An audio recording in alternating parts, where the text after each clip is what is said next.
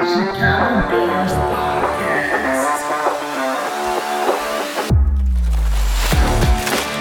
is going on, everybody? We got another fun episode on hand for today. I'm your host, as always, Jose Soto. But before we jump into today's episode, what has been going on around the league before training camp opens up uh, for the Chicago Bears? We do have a big signing that finally went down, and it was not an edge rusher for the Bears, but instead it is Pro Bowl wide receiver DeAndre Hopkins. He's getting a two year contract to go play for the Tennessee Titans. Uh, so, with injuries just staggering his production this last couple of years. It was not really a cut and dry situation for DeAndre Hopkins to just uh, get a big contract with any team. But if you kind of take a look at his numbers, he did only play in 10 games last season. Uh, he still did have 64 receptions, 717 yards, and three touchdowns on a very, very bad Arizona Cardinals offense. So it looks like the Titans want to be that team to roll the dice. on former Pro Bowl wide receiver uh, DeAndre Hopkins. But honestly, if they get a healthy Hopkins uh, who who gets 14 to 16 games, uh, get you around 1,200 plus yards receiving, then honestly, you're going to be back in that conversation to be a Super Bowl contender in 2023. And another AFC team taking a huge flyer on an injury prone player is the Baltimore Ravens. They are only giving him a one year deal. Uh, they do have Gus Edwards, and with J.K. Dobbins being put on the pup list, they're going to need to bring someone that can uh, come in, give them some solid carries. So looks like Melvin Gordon is getting another shot. The veteran brings experience, but he can quickly become that locker room nuisance, as was seen in some of his in some of his previous stops. So Let's look at impact players who will be starting off on the pup list. The Jets did place Breece Hall, the second year running back, uh, who did unfortunately have a shortened season last year uh, due to an ACL tear. Another player uh, that is going on to the pup list due to an ACL tear last year is Chidobe Awuzie, uh, one of the Bengals starting outside corners. But it does look like the Bengals wasted no time. They do want to make sure they attack that position. They did use a second round pick to draft uh, DJ Turner, cornerback. Uh, what, he was actually one of the fastest players to come out of this year's draft class. Uh, next is another cornerback, uh, and Emmanuel uh, Moseley, one of the biggest additions to the Lions roster. Uh, and last but not least, we have the Chicago Bears. Uh, which seemed like a very surprising move, uh, placing wide receiver Chase Claypool on the pup list. But he went ahead, passed his physical on Monday, and they quickly removed him. So it was very short lived. So, since we are all caught up with everything leading up to training camp, it's that time. The Deep Ball! So, what are the major fo- major focal points uh, going into training camp now that the Bears are going to put the pads on and be able to finally make contact? Well, this is honestly going to be the true test for both the defensive and offensive lines. I do understand that the teams uh, have come out. The team did come out. They said, "Hey, the offensive line is pretty much set." They got Braxton Jones at left tackle, Tevin Jenkins next to him at left guard, Cody Whitehair uh, manning the middle there at center, Nate Davis at right guard, and that first round rookie, uh, first round pick, Darnell Wright at right tackle. But I do think things can still be shaken up. Cody Whitehair is going to come in to camp as the starting center, but this is not going to be his first stint as center, even though Whitehair was drafted out of Kansas State as a guard in the second round. His rookie year, Car- uh, Whitehair was put in at center. He did start all 16 games after uh, injury to Hroniss Grasu in training camp. So in 2018, Whitehair went ahead and played every offensive snap and then was selected as a Pro Bowler.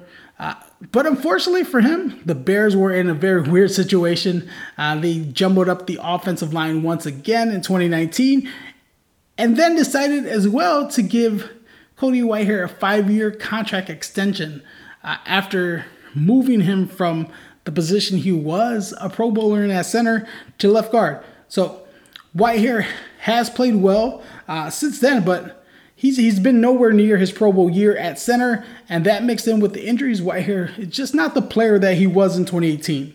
But if he can go ahead and bounce back, uh, play up to his contract at center, then the Bears will definitely have a great player to anchor the offensive line. But if not, the Bears have to look at one of uh, Ryan Poles' signing from last year. Uh, and the guy's finally healthy, and that's Lucas Patrick, who was actually the one of the staples for the Green Bay Packers offensive line, and a guy that his former uh, head coach Matt LaFleur called a guy that holds the group together. The crazy thing is that in minicamp, the offensive line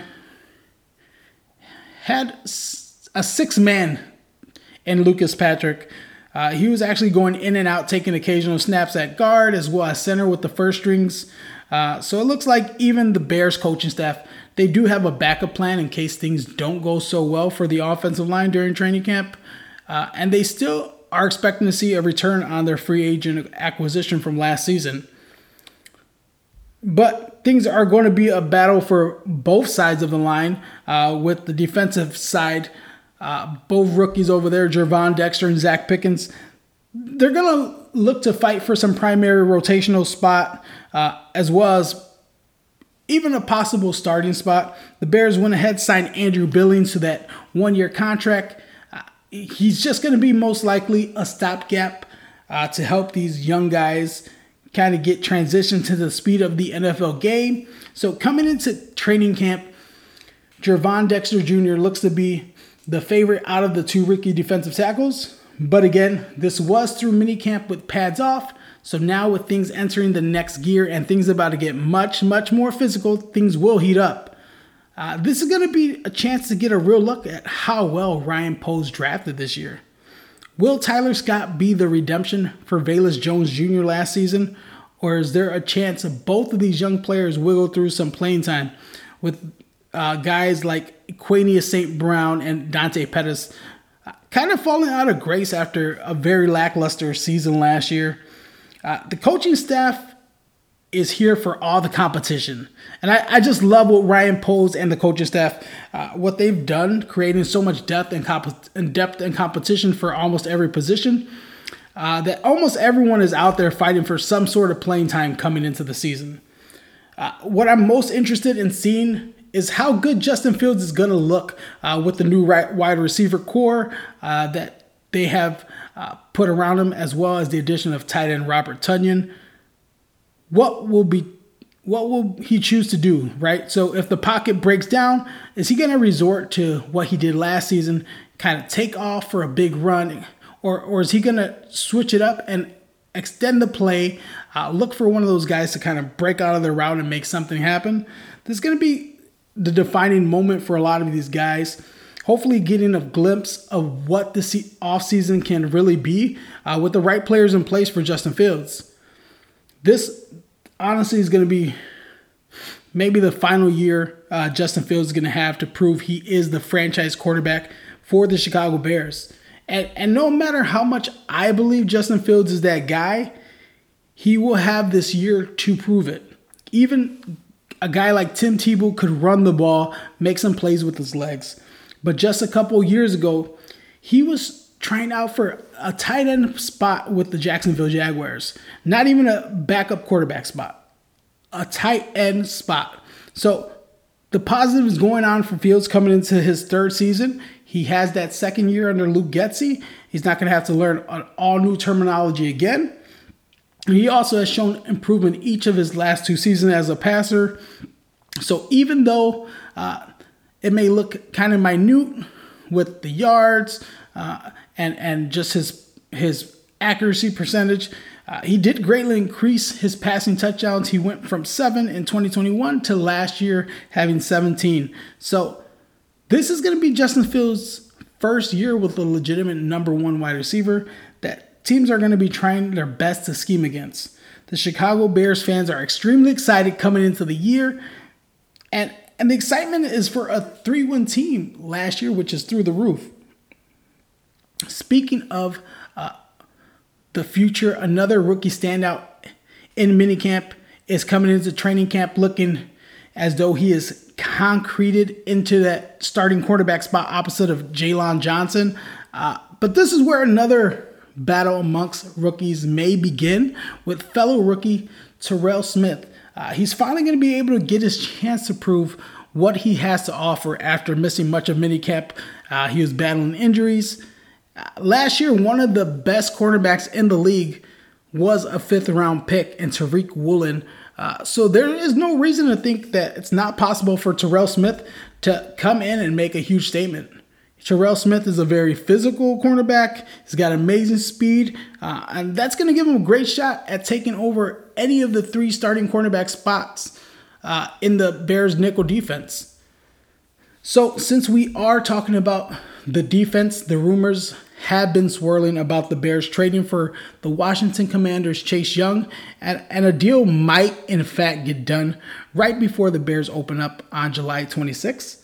If the Bears can pull this trade off by giving up uh, a couple of fourth round picks, then it's going to be another victory for Ryan Poles before the start of the 2023 season.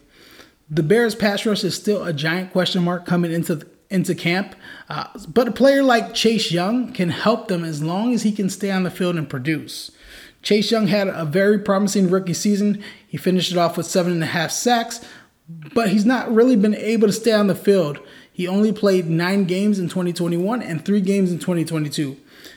But that one season, like I said, he did show what he is capable of doing when healthy. Uh, and, and, again, if the Bears could get 14 to 16 games of a productive Chase Young, then that would be a game changer for the Bears defense. Even getting 12 games of Chase Young being very productive uh, would, would make this trade worth it. But if the trade does fall through, uh, the Bears' edge position opposite of Demarcus Walker is going to be a battle between uh, three of the young players who have showed flashes in their young careers. Uh, with Rasheem Green, to me, being the one player who's not getting that much talk about right now, but he has been the most consistent and promising amongst the competition. He has eclipsed more sacks than any defensive line player on the Bears last season. Uh, that that was on the team. Not that's excluding Demarcus Walker. Uh, he had three and a half. And the year before that, he actually was in Seattle and he finished with six and a half sacks. So, if nothing else, he's going to be a great rotational player who's going to help bring pressure to the opposite uh, to the opposite team. So, their, their quarterback will be running a little bit uh, if he's coming through. So, we need more guys to bring pressure to that quarterback position. The Bears Cornerbacks would love a guy that can bring some pressure, so it's going to open up opportunities for them as well. So, the next most important battle for this Bears team is going to be on that offensive side of the ball. And, and the running back room is stacked. The Bears currently have five running backs under contract. I believe two of these guys are more special teams receiving specialist players, uh, but the other three are going to be fighting for playing time. Last year, the Bears ran a running back uh, by committee game plan. Uh, if it was not for David Montgomery missing some time, the split would have reached close to a 60 40 split in carries. Uh, with this in mind, who is going to be the running back getting 60% of the workload? We have two guys who played last season and showed some promise Khalil Herbert and D'Onta Foreman. But I think the water gets muddled a bit more after Ryan Poles did go ahead and draft his own running back in the fourth round in Roschon Johnson. Uh, Roschon might not be the front runner as this episode drops uh, to get that 60 or even 40% of the carries. But I think with his stature as well as his play in college, he has a big attribute the coaching staff is looking for, and that is someone who can block and pick up the blitz with guys like Roschon Johnson coming out of the draft in the fourth round and that has the ability to go ahead and compete for that starting cornerback position. Uh, the market for guys like Dalvin Cook have become more and more apparent. Uh, so let's get into the victory formation. All right, so instead of death of a salesman, we have the death of the running back position. So, with the game changing over the decades, the running back position is not viewed as it once was in the days of Jerome Bettis and Walter Payton, as well as the style of play and the play callings changed drastically. The NFL for a long time was a running first game, with it being as wide as uh, them running the ball 60 plus percent of the time. So, with the rules changing and the game evolving, uh, the game has f- far more favored the passing game. And, and again, how can we get more people to view the view, view the NFL? How can we not bog it down where it's just low scoring? Well, we're going to make it a faster pace atmosphere. They're going to pass the ball more, make it more entertaining for fans. So last year alone, despite just three teams, uh, the other 29 teams in the league passed at a higher percentage than they ran the ball. The other thing that's greatly hurting the running back position was there's more players coming out of college being much more versatile, and instead of uh, players just specializing specializing as a bruiser or a pass catching back, most players can do a mix of both uh, things. Teams have also found another way to get more out of the position. Again, the running back position is taking big hits from guys who uh, are anywhere from 80 to 100 pounds more than they are. Uh, it's a highly injury prone position due to the many hits they're going to take, as well as uh, them taking these very fast cuts. Uh, we see a lot of ACL tears, non contact injuries to the position. So these teams f- began doing split carries between running backs instead of just having uh, one workhorse. So even elite backs uh, like Christian McCaffrey is set to continue to split carries him, him in San Francisco, despite him being the highest paid running back in the NFL, will be splitting carries next season. So even though I understand why guys like Saquon Barkley uh, feel they deserve these massive contracts, a player like Christian McCaffrey is a major reason teams are not willing to shed off that kind of money on a position that is actually very deep in today's NFL and a position that's no longer a premier position. Listen, last year's running backs for the team that went to the Super Bowl, the Kansas City Chiefs. Their running back was a seventh round pick who last year rushed for 830 yards on 170 carries. And that's just one example of a player from day three that is currently a starting running back in the league in Isaiah Pacheco. Other examples of late round drafted running backs are Tony Pollard of the Cowboys, another fourth rounder, Dameon Pierce of the Texans, fourth round, Rhamondre Stevenson's of the Patriots, another fourth rounder, and the NFL rushing touchdown leader himself last year, and Jamaal Williams was another fourth round pick. So the hit ratio for a running back is so wide that the NFL teams are not willing to invest as much.